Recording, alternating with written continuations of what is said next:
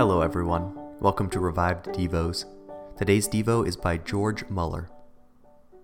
Dear listener, I may seem to boast about what God has done for me, but by the grace of God, I do not boast in this way of speaking. From my inmost soul, I do ascribe it to God alone that He has enabled me to trust in Him, and that He has not suffered my confidence in Him to fail but I thought it necessary to make these remarks in case anyone should think that my depending upon God was a particular gift given to me, which other saints had no rights to look for,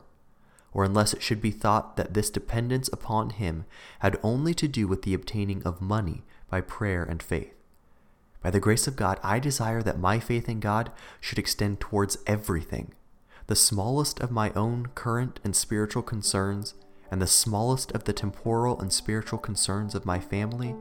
toward the saints among whom I labor, the church at large, everything that has to do with the temporal and spiritual prosperity of the scriptural knowledge institution, etc. Dear listener, do not think that I have attained in faith, and how much less in other respects, to the degree to which I might and should work for but instead thank God for the faith which He has given me and ask Him to uphold and increase it.